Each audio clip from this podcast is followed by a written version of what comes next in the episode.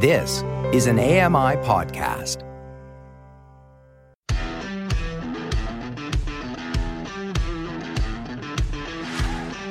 Hey guys, welcome along to a brand new episode of Double Tap. It is Thursday, it's the 20th of April 2023.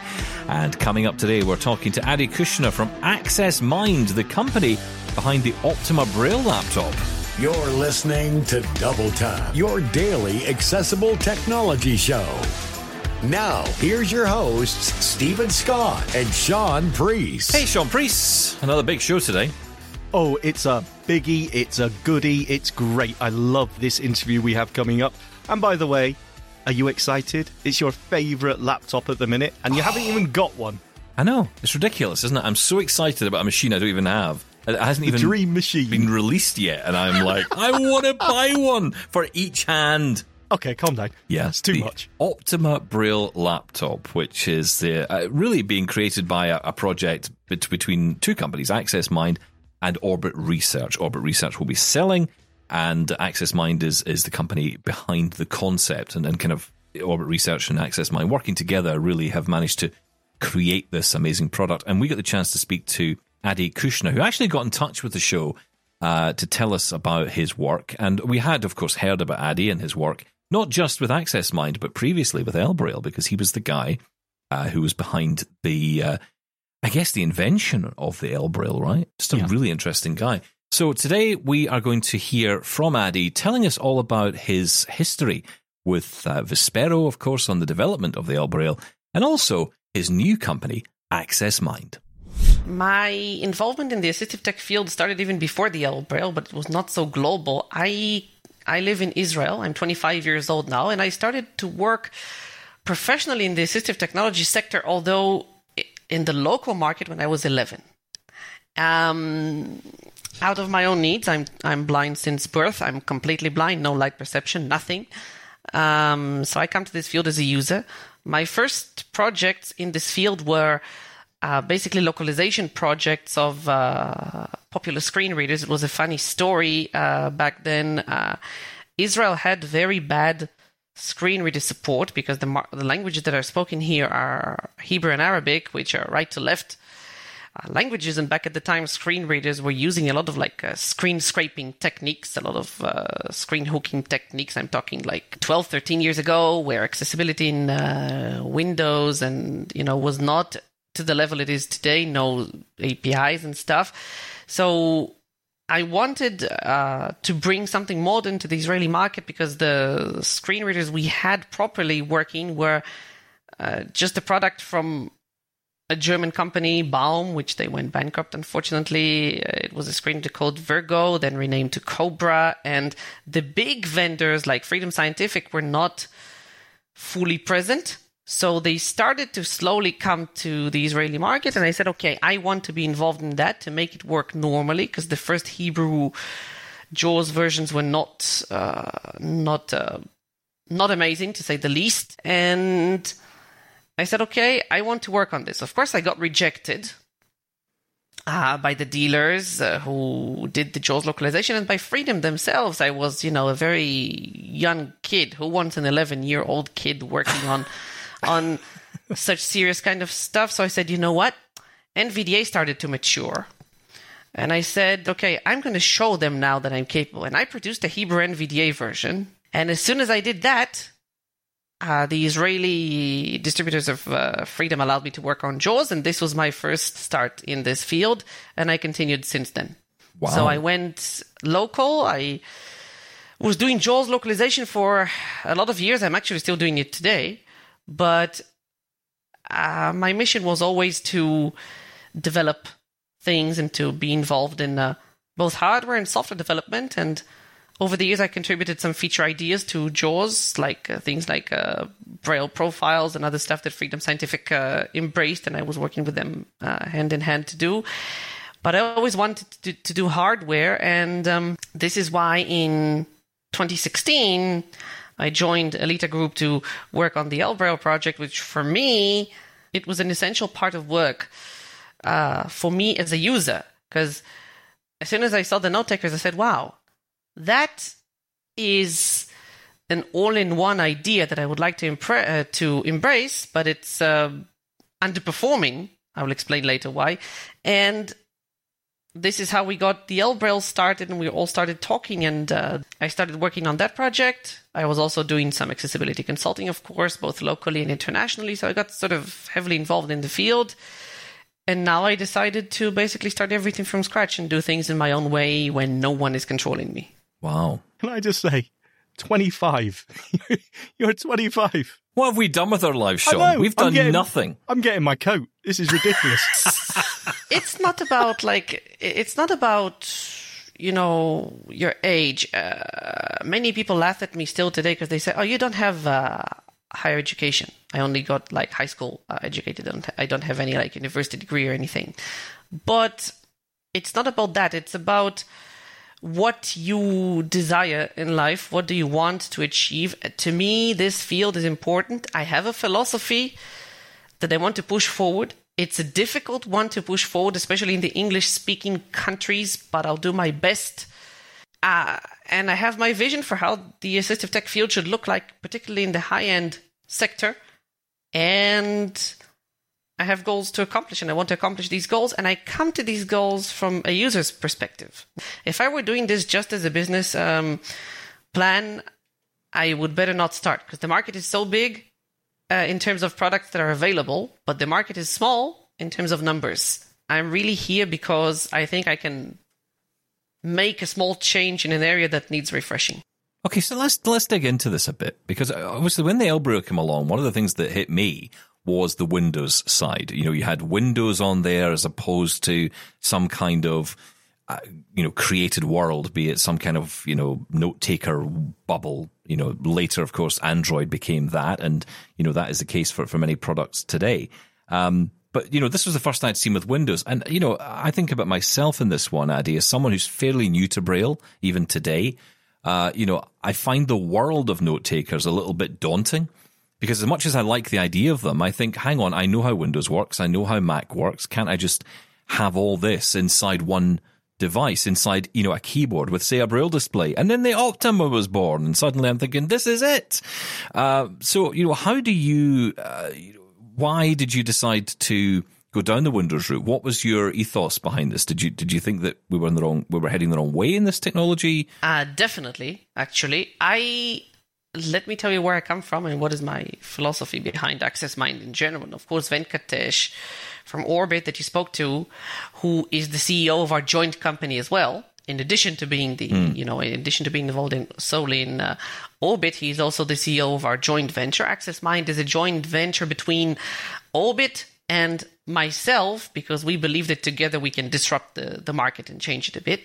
But uh, basically, how did I come to this uh, conclusion and why Windows? So, when I where I come from, which is Israel, it's different in terms of education compared to the US and UK and some other countries. Um, so, what happens here is, first of all, Braille for blind kids is mandatory. A kid cannot choose if they study Braille or don't study Braille. They just study it unless of course they have a physical condition you know that prevents them from from doing so And hang on, is that is that for every child with a vision problem, or is that just for blind children? for totally blind kids and also for uh, kids with very like low vision who we who we know that will benefit from braille more. Right. so uh, they are studying it. Um, i was studying braille from the age of three already because the thing in israel is that 95% of blind people go to mainstream schools period. Uh, we don't have a school for the blind anymore. We have a place but it serves only kids who have who blindness is not their main disability let's say. Um, so all of us are mainstreamed and we needed to come to school. When i came to standard school uh, to grade one i already knew how to read and write uh, compared to my sighted friends. So uh, we learn braille from very early ages and now in very early school grades israeli blind kids get for free funded by the government windows laptops braille displays or screen magnifiers depending on what they need and a screen reader and an OCR package. And this is how the this is how we study. So unlike other countries which focus on proprietary devices from day one because of you know old times and products like the Braille and Speak and the early days of the Braille Note and stuff. Here, it doesn't exist.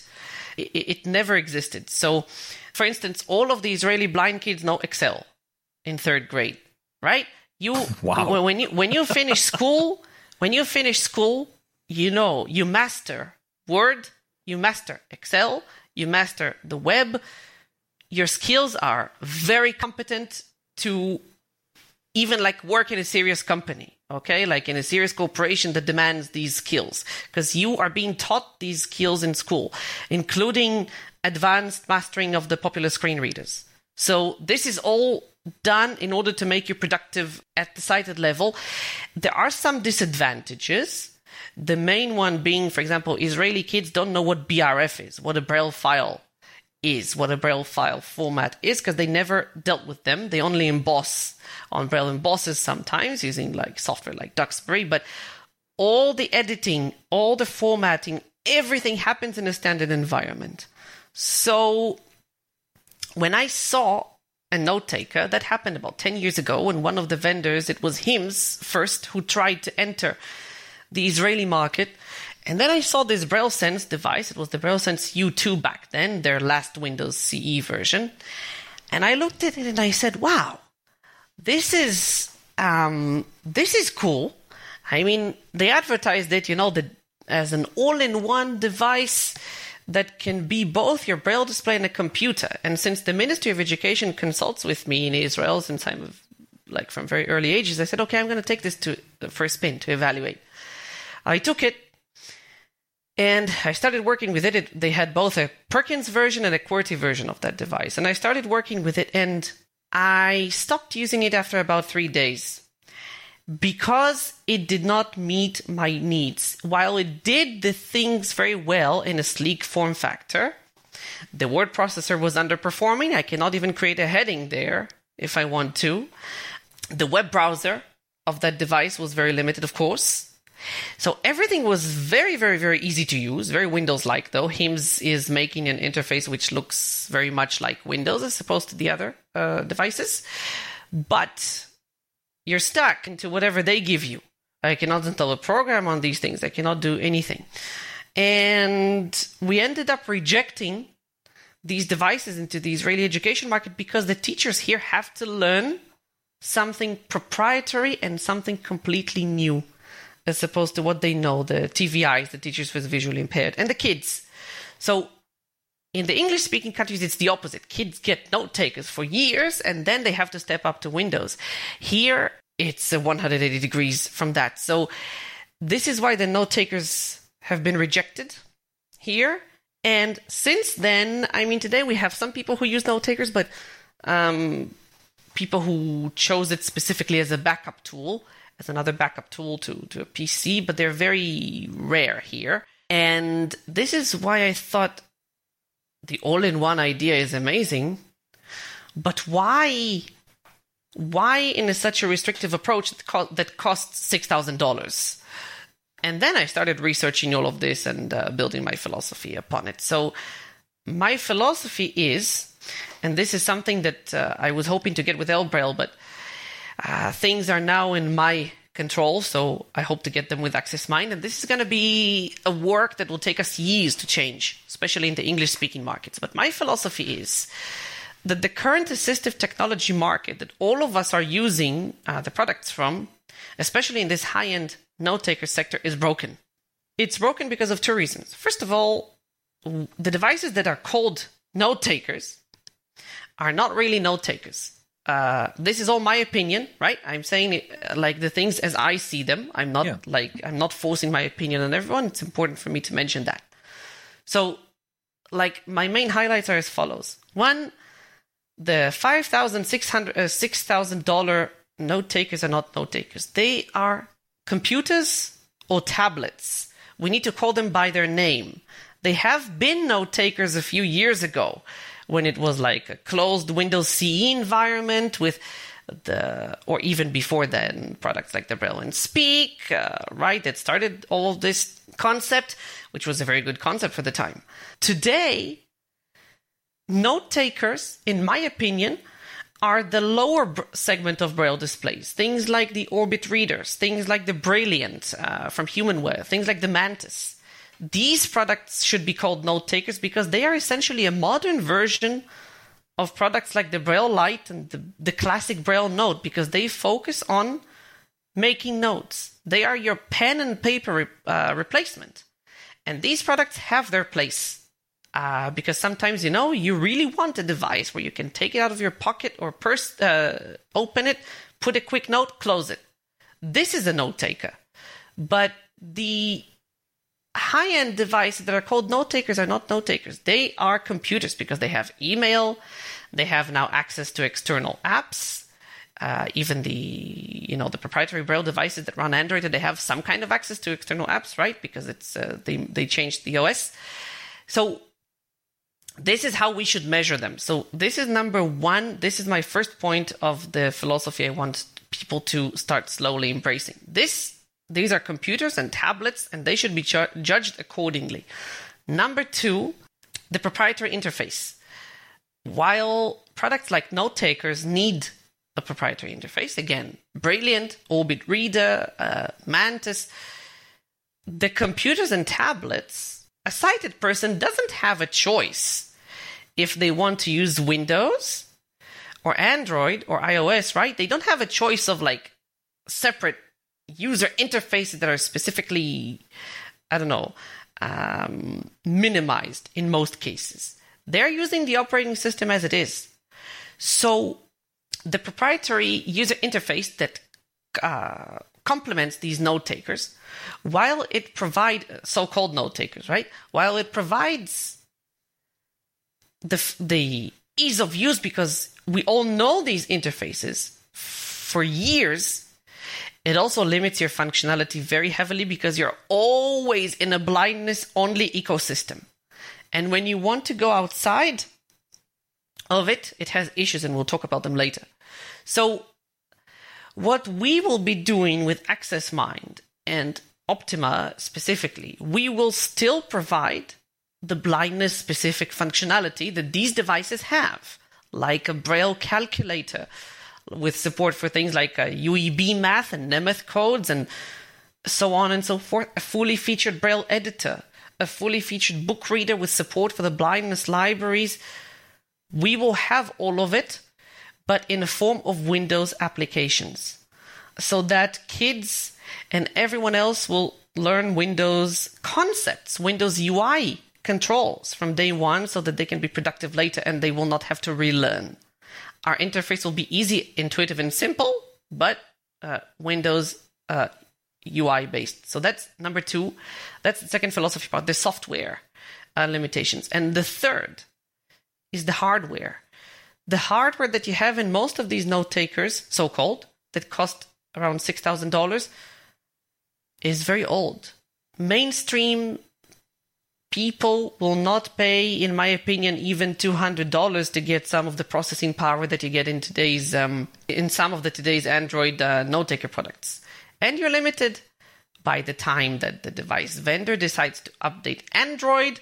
And the device vendor is actually limited by the board manufacturer. In Android, you cannot just drop a new operating system. You need they're using boards from other OEMs to make their Android um, uh, devices based on, and you need to wait to see if that vendor decides to upgrade your uh, the operating system for that board, and then they have to rewrite their applications. So you're always stuck to the vendor and to whatever they decide to give you. So the the, the third point of this of, of our philosophy is the vendor should not control what you want to do with the device that you bought for six thousand dollars these are the main points. So, why Access Mind? We call this Access Mind because we are going to build technology for blind people with accessibility in mind, but always, as much as we can, mainstream based only, everywhere. This is our goal. Wow. It almost feels like there should be a mic drop there. It almost feels like we could end the show because you're I mean, that philosophy is just so correct. It's just so right.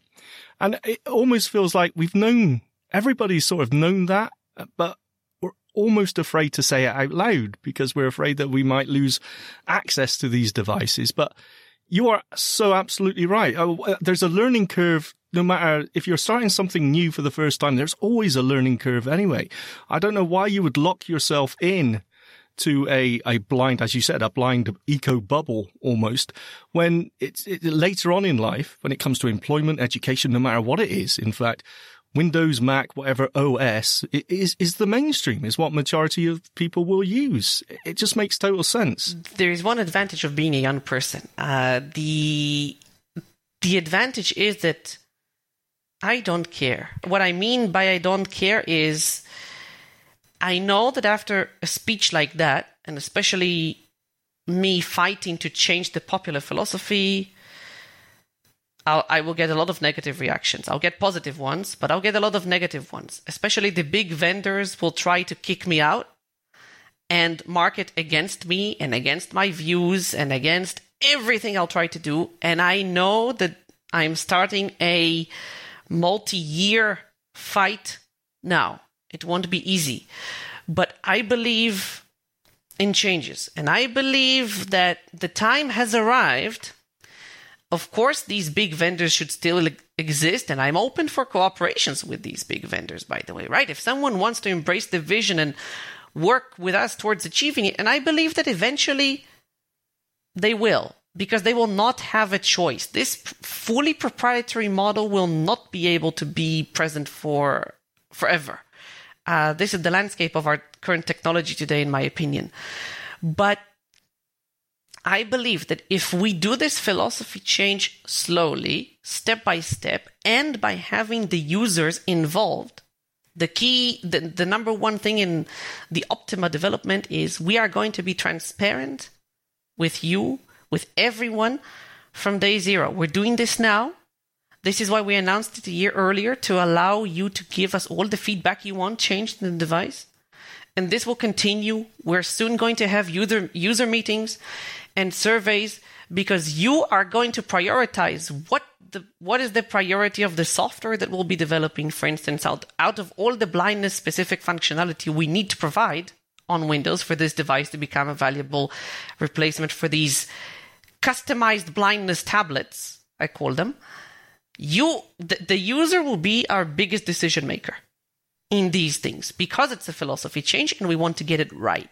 So while I agree that there is blindness specific functionality that is needed, it can be provided in a way which is very similar to mainstream instead of putting us only in a special land where it's it will be hard for you to get out of later. So I know I'm getting into a very big fight. And some people bash me all over the place, both from both from the vendors and both from customers in general, and that's okay. But I am planning to work hard on changing the changing this landscape of this high-end assistive technology, and we're not going to stop in Braille. This product, the Optima, is the first product that Access Mind makes.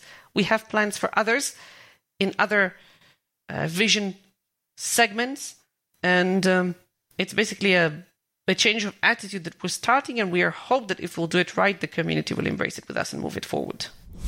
And stay with us. We'll have more from Adi Kushnir, who we spoke to just the other day.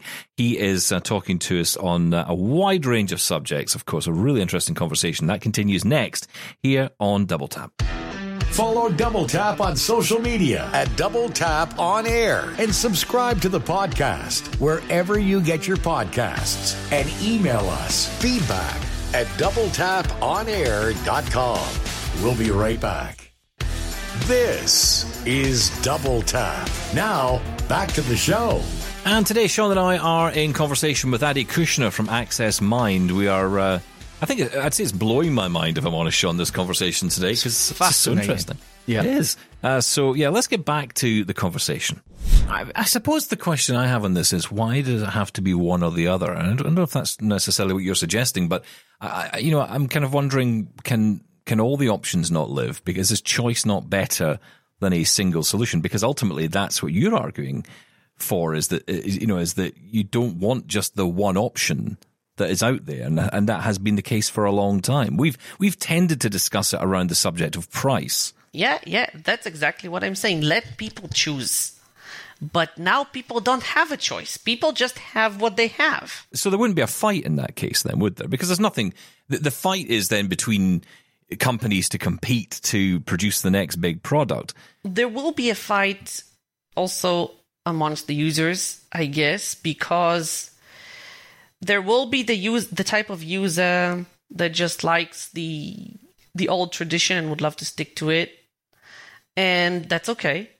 And there will be a group of users that would want uh, the new attitude and that will help to embrace it. So it will depend, first of all, it will depend on how well we execute it. If we fail, then we'll lose the fight uh, completely even before starting. But if we won't fail, which we hope we we won't, then it will depend the decisions uh, of which platform to embrace. If it's not a private user's purchase choice, will depend on the people who work at an XYZ organization that purchase that purchases these devices, whether it's a school system or a government uh, agency or uh, a private person that purchases, you know, uh, these devices for themselves.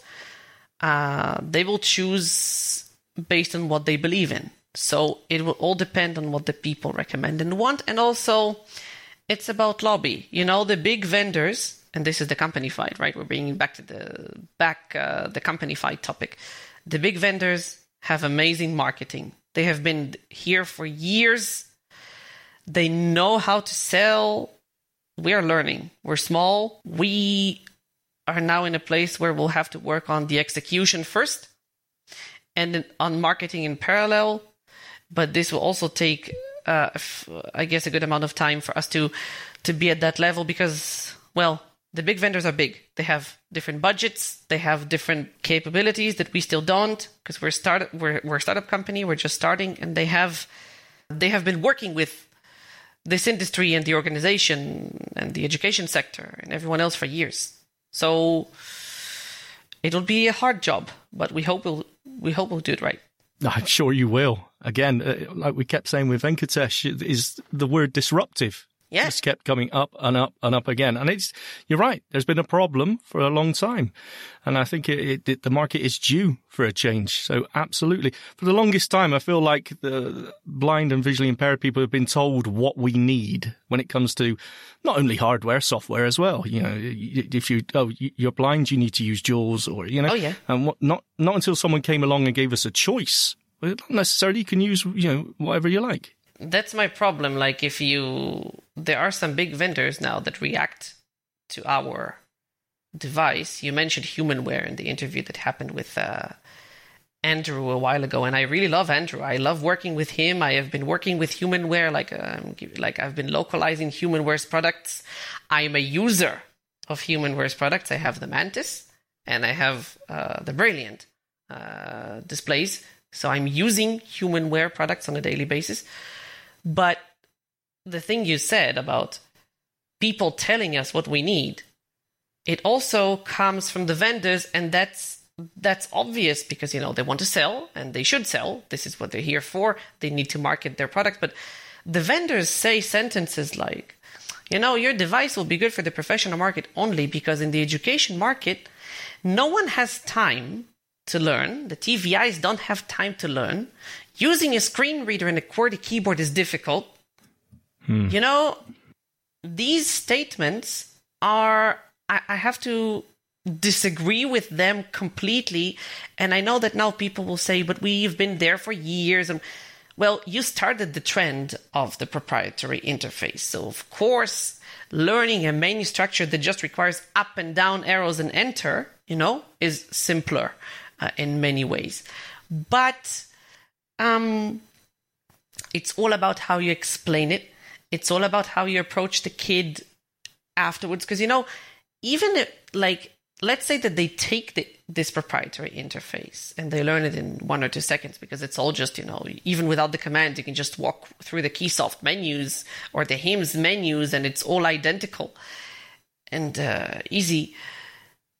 The kids are getting laptops in addition to these note takers, anyways, because they reach a point where they need more than what they achieve and than what they offer. And then they're stuck with two devices. And what I spoke to when I spoke to during CSUN to education people, and I and I asked them, what's the main problem? I asked TVIs, what is the main problem? They were so happy to see the Optima in action. And I was like, wait, but I thought that you prefer the note taker interfaces because it's easier. And the response I got was, you know, this is what we are taught at the beginning, but we learn Windows and screen readers anyways because the note takers become not enough uh, very quickly, especially in this modern age where you need to work with things like Google Docs and Office 365 and collaborate with sighted peers. This is an area where the note takers fail. Um, and the teachers end up buying laptops for the students, uh, recommending, and then the organizations buying buy laptops for students with JAWS or NVDA, and they have to learn and teach both things anyways. So what's the point? Absolutely, and it, look, there's there's also making a, a, a interface that's really user friendly. Like you said, just using the up and down arrows and enter to get to well known, well used functions is all well and good. But it's not only that as well. It's the, the, along with that bubble, that blind eco bubble, there's limitations within that user interface as well when it comes to integrating with Windows. If it's running on Windows as a shell, Absolutely. there's there's problems with you know what you do with the files you create inside the the uh, let's say Keysoft or whatever it may be.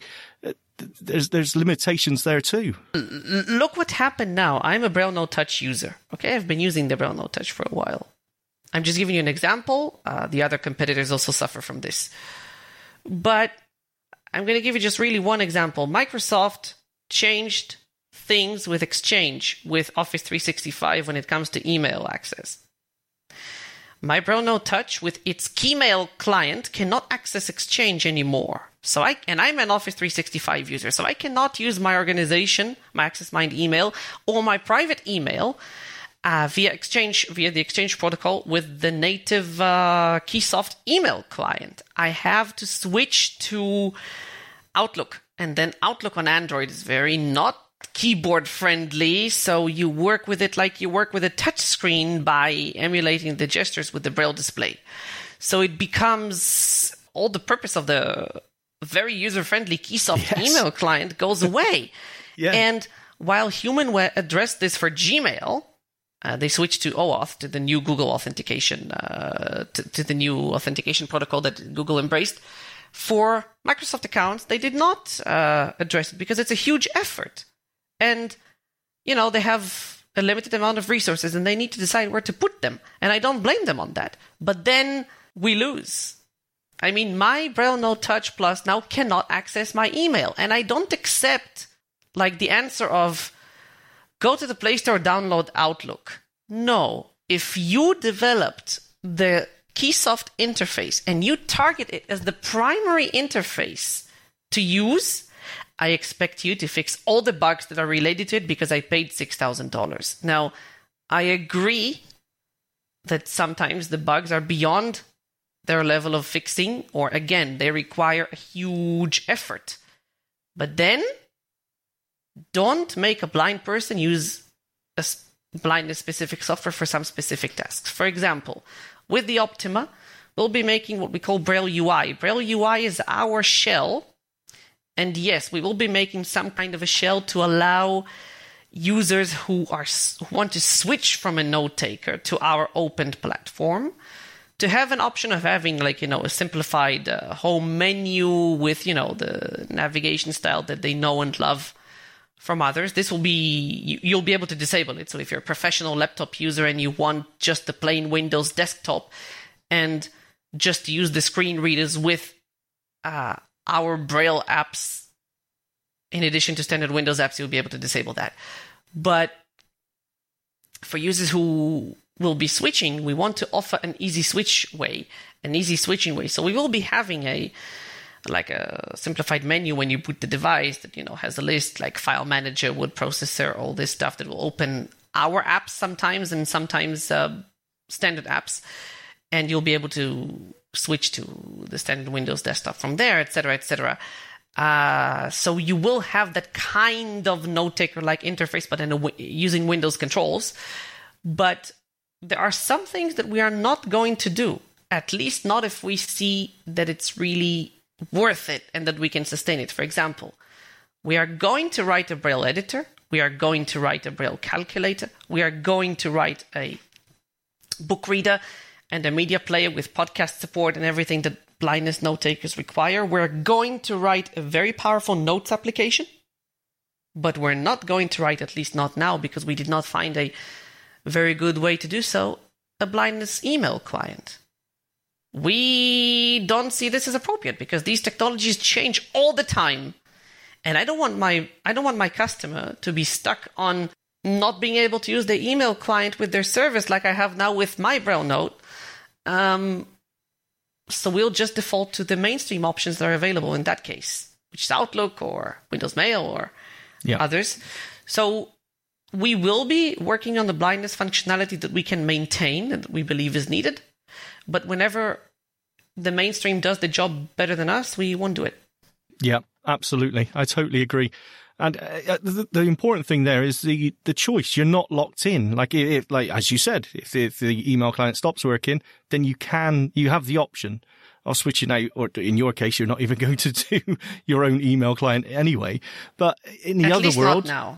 Not now. Yes. In the other world, you're locked in and you simply cannot use it. Well, in certain situations, in the case of the exchange problem. Yeah, absolutely. And uh, the other thing I want to touch on is the, the hardware as well, because the thing that I kept coming up on when it comes to specialist devices, as I call them, is, is the, the price point. And for something like the ElBraille, now I, I, I know the ElBraille um, was kind of started with you, but I'm going to say this anyway. The ElBraille, for the price of it, the the hardware that you got for that that money really stuck in my throat because again, it comes down to people telling us almost what we need. Um, for that sort of money, I think people are, are getting more wise to what we can expect for, for our money now. And the, the generation of hardware that was, that was in there was really, uh, I mean, what, three, four, five years behind the and mainstream? Still is. And still is. Yeah, and, and still is, exactly. So in the end, we're hardware. paying a premium for older hardware. Yeah. Yeah. So let me tackle this. You know, now many, now maybe listeners will say, hey, but he was the one who was pushing for it. Well, the ElBraille was a project that the Elita Group was uh, in the very early days of establishing when I uh, joined, and then I joined, and I had, like, for the first version in 2016, 2017, the ElBraille 14, we did not have better hardware choices. Um, so we did what we could, but then uh, embedded platforms from Intel came out that allowed us to develop um, higher end upgradable specs.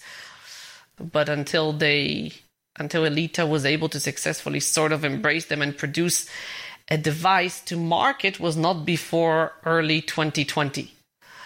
So unfortunately, we went out and I'm not blaming anyone. I was involved uh, also in, in, in that process uh, back then we went out with a platform with a seventh generation processor that was already discontinued by Intel once we released the device with it to the market, which I did not feel okay with at all.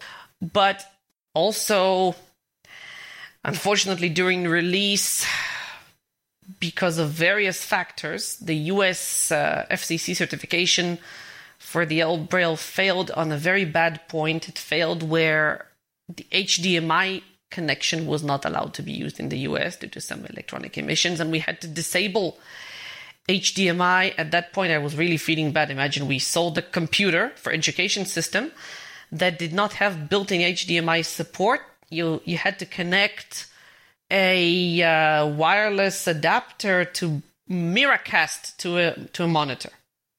So that was also a problem. And yes, the price uh, for the hardware you got was essentially the same as you got with other note takers today, right? It's the same thing that we're talking about.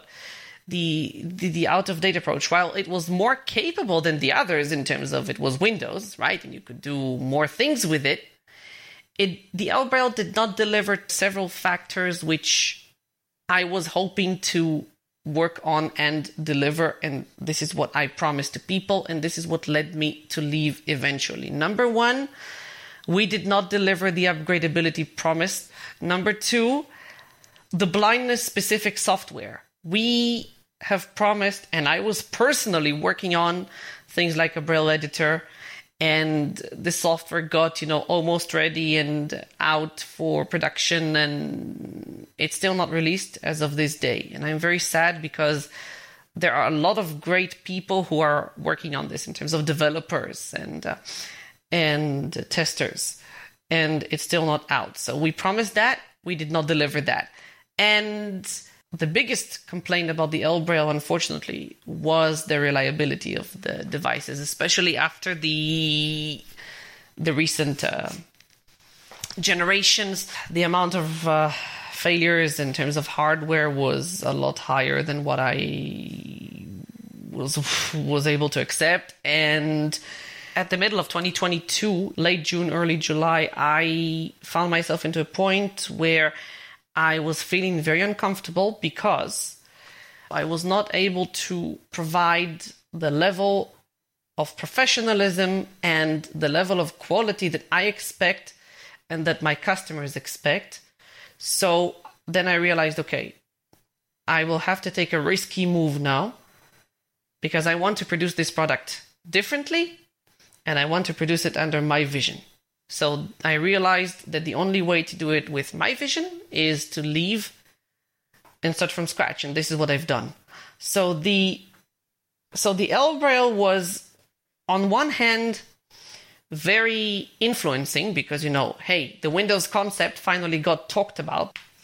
So the ElBraille, what what it did well is that it got people thinking about using Windows instead of a note taker, and this is I'm happy that we accomplished that, at least.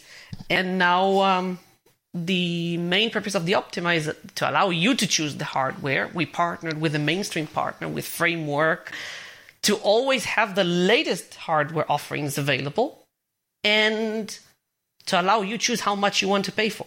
Yeah. And this is this is the really interesting bit. This is where it gets really interesting because it's different. This is totally unique. We're getting the chance to control what we buy, and even how we configure this device down the line. So maybe tell us a little bit about that work you've done with Framework. Yeah, so it's very simple. Uh, first of all, it's a laptop, right? You need to be able to configure a laptop. When you buy them, it, it all depends on how you look at it. If you look at it again as a dedicated blindness product, you don't want to get into trouble of configurations and SKUs and uh, processors. And, you know, if you compare it to standard Braille so-called note taker uh, that is sold right now, and the other vendors are a bit afraid of that. Uh, they're also talking about the fact that well, the customization here will not work, etc., etc. But we are not producing a note taker. We are producing a laptop that has a Braille display inside. It will not be just a laptop with a screen reader, so I mean, it will have our own software again to, to complement that missing note taker functionality, but it's a laptop.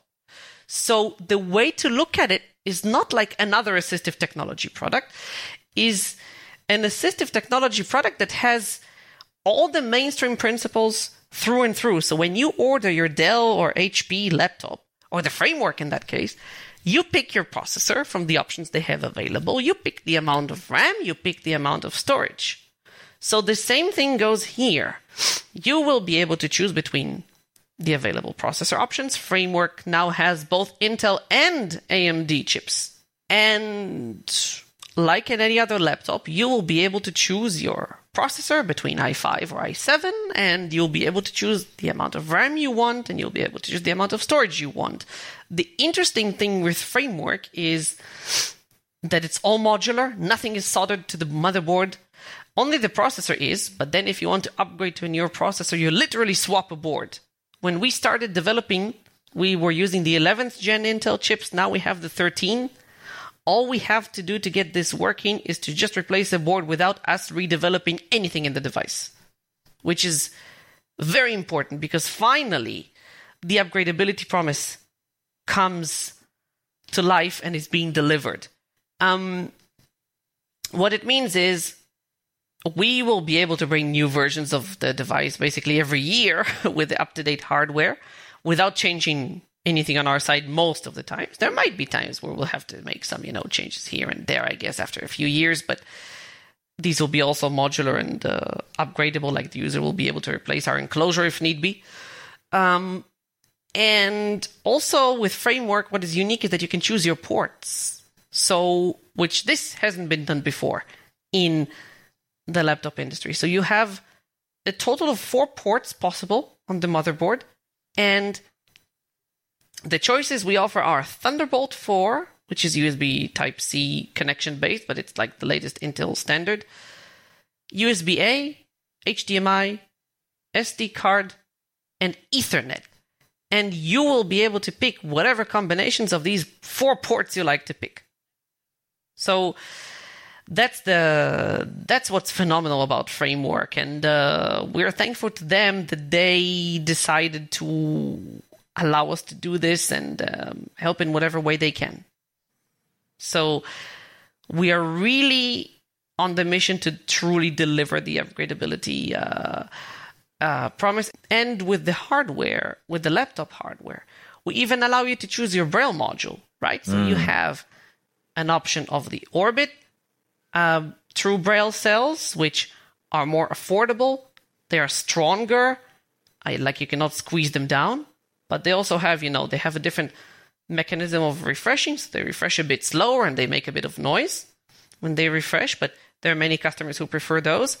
But we also have the traditional piezo braille cells, which are exactly the same cells that you know from all the HIMS and Humanware and uh, other products. Uh, we'll be using the leading company in that space. So the cells will be very known to all of you once you'll see it. So even that choice is available. And what about the Braille display itself? Could that become modular? We are now looking at the best approach to to do this. From the inside, it is because it, it will be because we don't want a situation where for instance, if you need to send your braille display to repair for some reason, we don't want you to be stuck not using your computer, right? Because it's your main laptop, you depend on it. So we'll try to do the best to at least allow to disconnect it from the inside and you to continue using the the, the machine. Uh, we're now considering the best way to do this, and we're also considering the um, way of making it user hot swappable. Uh, if we see that the physical dimensions and that the rock solid um, impression of the device will not be damaged as a result of it. We'll do the best to make it hot swappable. What we showed at CSUN was not hot, hot swappable. It was all in one uh, case. But uh, we are doing the best uh, to achieve the best approach when it comes to that. Adi, it has been really interesting talking to you today. I could talk to you so much more. Uh, please do come back because there's a lot more to discuss. And, you know, I think especially because we're at such an early stage of this, uh, you, are getting the chance to really make sure this product is going to work for a lot of people. You know, prior to this, you know, Shaun and I read the press release. We talked about it on the show and we said, Oh, great. You know, this is all brilliant. Oh, but it's a year to go before we get this thing. Actually, talking to you, talking to Venkatesh, I think we're getting the sense of this actually is a really good thing because it gives us a chance to have a discussion as a community about mm-hmm. what this actually should be rather than feeling like this is something that is being delivered from on yeah. high. Thanks for mentioning that. I'm really happy that you share this approach. And, you know, before we announced it, I was afraid like, should we do it? Should we not do it? We decided to take the risk and do it a year before. We usually don't like to announce things a year before, but the main reason why we've done it is to allow everyone to give us feedback. For instance, we already received a lot of feedback about the fact that people want thumb keys. So we are working on making sure we address that issue in the best possible way. So um, we are already working on changes that the community asked, and also um, about the software because of the philosophy change that we are proposing here, which we know will take a while to change we want to make sure that the users are fully involved in this new philosophy, that users understand what it is, and we hope that the users will help us to embrace it and eventually push for it if they see that it's the right way to go.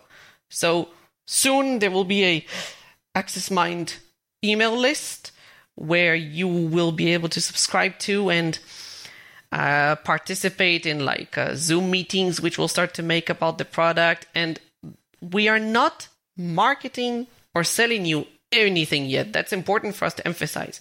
We want to do these meetings and to have you on board to tell us what you want to develop to be developed first, what you want what you want to be developed last, and how.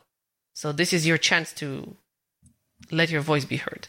Brilliant. Adi, thank you so much for coming on. I really appreciate your time with Double Tap. Thank you. I appreciate yours.